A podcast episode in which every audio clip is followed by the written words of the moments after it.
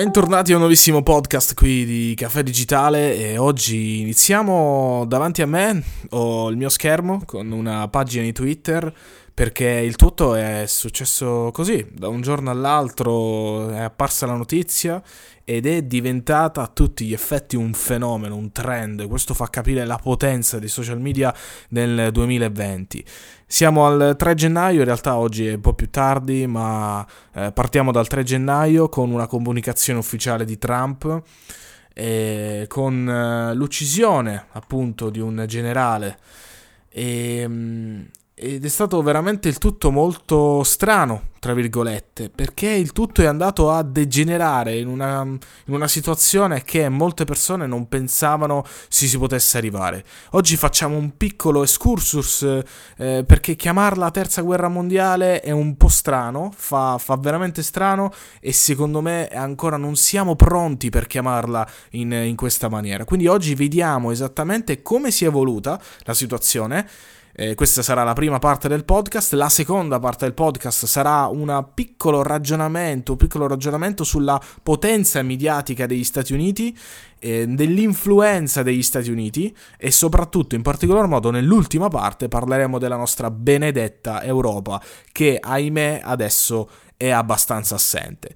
La prima, eh, la prima, cosa è appunto la pagina Twitter di Donald Trump. Io davanti a me ho la sua pagina e vedo praticamente in live aggiornarsi di cuori, di retweet, di commenti, perché è un fenomeno che è esploso, è esploso a tutti gli effetti e non si può non, non, si può non evitare.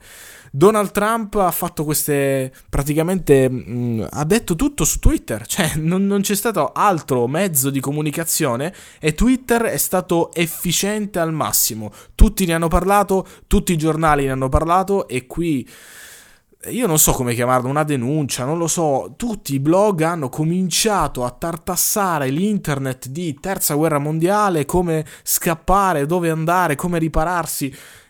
Calmi, prima di tutto non si è parlato di terza guerra mondiale, ovvero sì, si è parlato di un conflitto, però stiamo calmi, non ha senso creare un, tutta questa agitazione, perché non ci deve essere questa agitazione. Giustamente Donald Trump ha toccato un tasto dolente e giustamente Donald Trump deve proteggersi in qualche maniera, deve tutelarsi in qualche maniera. In particolar modo deve appunto proteggersi su un eventuale controattacco che ci potrebbe essere a tutti gli effetti. Eh, eh, funziona così, cioè lui ha, ha, ucciso un membro da un'altra parte, l'altra parte potrebbe attaccare appunto l'America. Quindi questa è, è la prima cosa, però non dobbiamo diciamo, scambiare le parole di Donald Trump come un siamo in guerra. Ecco, questo non deve essere fatto, deve essere un segnale d'allarme, questo sì, perché le persone che dicono non ci sarà guerra, non ci sarà niente, alt, non possiamo né dire né che ci sarà né che non ci sarà. Perché è obiettiva la cosa, nessuno ha dichiarato niente. Siamo ancora al secondo giorno di allarme rosso, però ancora dobbiamo vederlo. Quindi sono rimasto davvero sorpreso di tutto questo, di, di, come si stanno evolvendo in particolar modo le cose, perché in due giorni, soli due giorni, Donald Trump ha dichiarato che eh, sono praticamente sotto assedio 57 eh, basi, anche centri culturali, eh, appunto, dell'Iran, ed è davvero una questione molto molto pericolosa, perché se l'Iran dovesse in qualche modo rispondere all'America, l'America risponderebbe all'Iran. E lì, lì forse in quella situazione comincerei un po' a preoccuparmi, però ancora non ha senso parlare di terza guerra mondiale.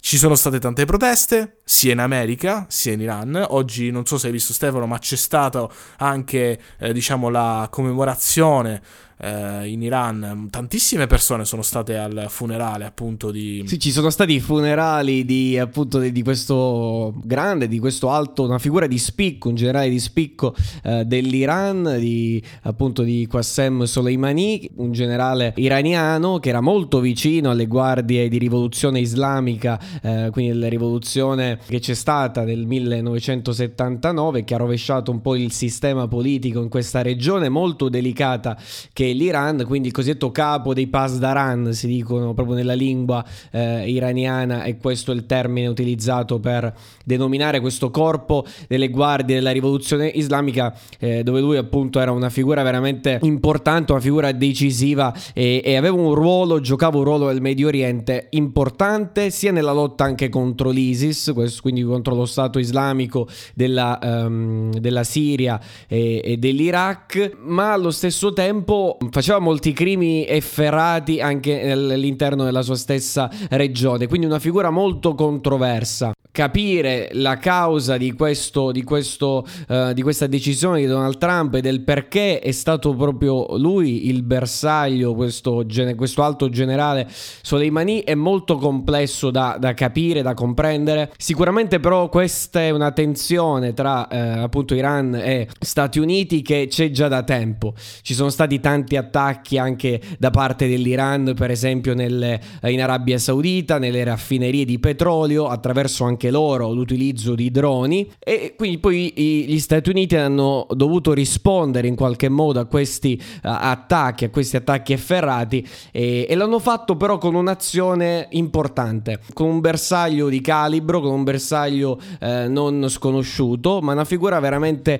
importante e, e, e soprattutto questa decisione, questo attacco è stato effettuato con dei droni, quindi anche qui l'utilizzo di tecnologia sofisticata eh, che è in dotazione appunto all'esercito statunitense. Questo dovrebbe anche farci riflettere della potenza mondiale che sono gli Stati Uniti a livello militare. Eh, quindi eh, questa è anche una riflessione che va fatta sull'utilizzo dei droni, del riconoscimento anche dei volti e eh, quindi identificare anche in maniera molto precisa il bersaglio. Ed è una riflessione che dovremmo fare un po' tutti al di là poi di come, si pen- di come la si pensi della, della, della questione perché è un tema molto controverso, un tema dove è difficile capire chi ha torto, ecco, eh, ognuno poi la pensa un po' come vuole, possiamo dire che Trump forse in questo caso ha fatto un'azione veramente molto forte, questo sì lo possiamo sottolineare, e la ritorsione da parte dell'Iran ci sarà. Eh, non sappiamo se sarà così violenta,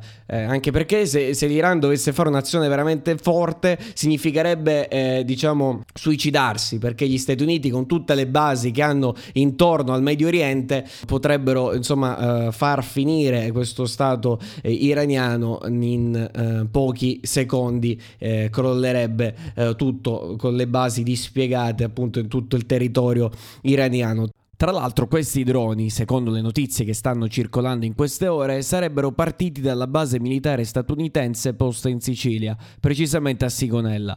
Dunque l'Italia ha probabilmente giocato un ruolo in questa operazione e anche se la notizia non dovesse essere confermata al nostro Ministero della Difesa, il nostro paese ha comunque un folto numero di basi dispiegate in tutto il territorio nazionale e eventualmente potrebbe anche essere oggetto di eventuali eh, ritorsioni da parte dell'Iran.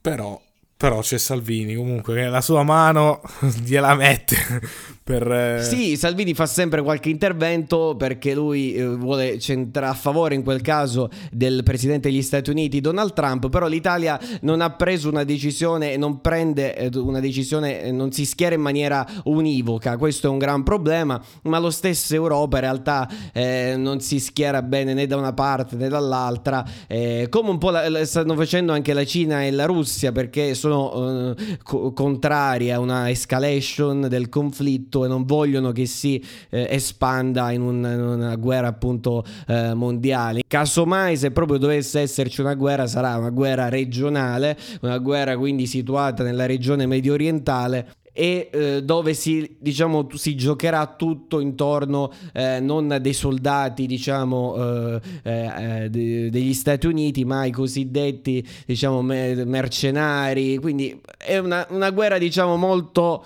diversa da quelle che, che, che abbiamo conosciuto nel passato nel caso do- in cui dovesse esserci. Quindi è difficile dire che sarà una, una terza guerra mondiale, anzi è, è, proprio sbagliato impostare una frase in questo modo. Eh, quello che è successo su Twitter io lo reputo davvero un, una piaga ecco, del nostro tempo, che eh, neanche il tempo che già accade un fatto subito bisogna commentare e quasi ho visto c'è questa versione anche un po' anche dei meme, l'hanno lasciata, visto che è trapelata molto, del fatto che c'è questa voglia un po' di dire proviamo un po' la guerra, non l'abbiamo l'abbiamo sperimentata sulla nostra pelle, vogliamo vedere un po' come sarà. Sì, è un po' forte da dire, però ho visto che di fondo c'era anche eh, questa, insomma, questo pensiero eh, nei, nei, nel, nel, lancio dell'hashtag eh, della terza guerra mondiale che è andato in trend topic eh, su Twitter. Sì, assolutamente. La cosa che mi lasciava davvero perplesso è proprio la potenza mediatica di oggi